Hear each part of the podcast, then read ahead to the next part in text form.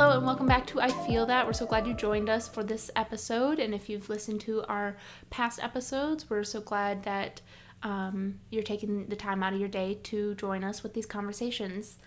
Today, we are talking about emotional wellness. Um, we are doing a kind of like a mini episode. I think it'll be a new series on our podcast, kind of like a rapid fire short listen. Yeah, I feel like this is really good when you're just looking for something quick to kind of like pick up your day a little bit. And yeah, let's just get into it. Okay, so for emotional wellness, my plan was to kind of just say things that we do when we are struggling with our mental health that kind of get us, spark us to get back on track. My first ones are kind of like self care, self love things, which include uh, taking baths. I'm a, I don't take baths that often, but when I when I do, um, I usually go all out and you know do the bath bomb and the candles and whatnot.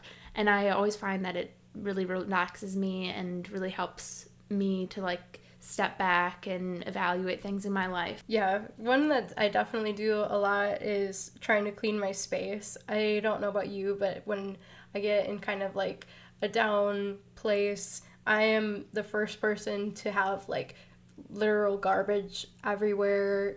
Everything is disorganized. So making myself have like a clean space again just really sets a better tone and I feel like I'm so much happier because I'm not overwhelmed looking at all of the garbage and paperwork laying around.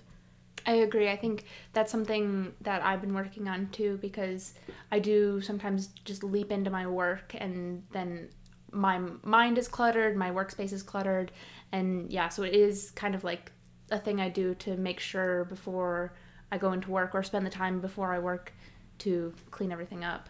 Okay, uh, the next one I do is um, something I kind of did when I was younger.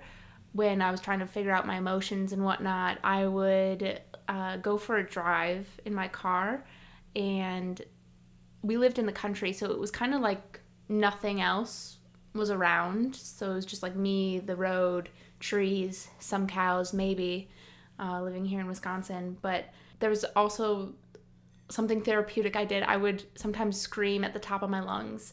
And I know a couple friends that have done this also. And I don't know, it's just like that kind of like release of like tension. It's really nice. If you haven't done it, I recommend it when you're stressed. It's pretty, yeah, therapeutic. I love that. Yeah. I've, I've definitely heard some people do that. Like if you have neighbors or something screaming into a pillow, it can definitely help too. Yeah. Um, the next tip that I have, I actually got from a photography mentor that I had, and she always recommended asking, What do I desire to do?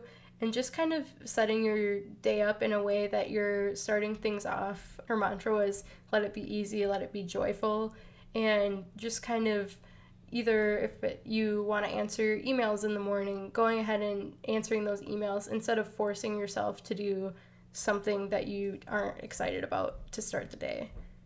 I love that, especially nowadays when like we have such this like hustle culture where it's like grind no matter if it's hard or difficult or whatever, just to kind of step take a step back and be like, no, I do deserve to have it be easy and joyful. Along with that, when I find myself having a hard time getting into my work, I like to do the small things first, or at least a few small things first, kind of like a snowball effect I know a lot of times people are like, no, get over the large ones first, the large things that you have to get done.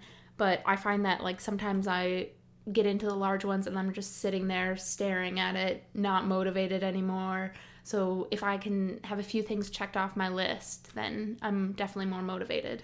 Yeah, I think that kind of builds the momentum for your day and gives you like that sense of accomplishment versus like you said staring at the screen and just being overwhelmed by like a larger task. This one is kind of a lighter, kind of off topic thing, but I love rewatching certain movies or shows that just bring me joy, especially if you're in a down mood. I'm someone that gravitates towards watching like sad shows or listening to sad music, and I think pulling yourself out of that by listening to some shows that you know bring you joy can definitely help. I definitely agree, and I do that every once in a while too. One thing that I do related to that is I have um, a couple like Bluetooth speakers in my house, so I will immediately connect them and just blast one of my favorite songs, and it's a happy, upbeat kind of thing. Even if I'm like laying somewhere in my bed or on my couch, it just really gets me going. If I don't know, my adrenaline is pumping or something.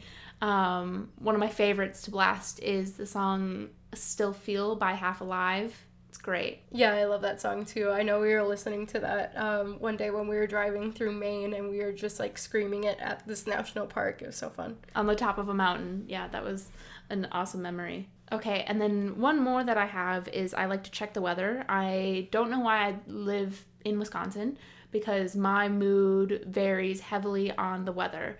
I um, and like a bright and happy person when it is sunny outside, and I'm a little bit more dreary, obviously, when it's rainy outside.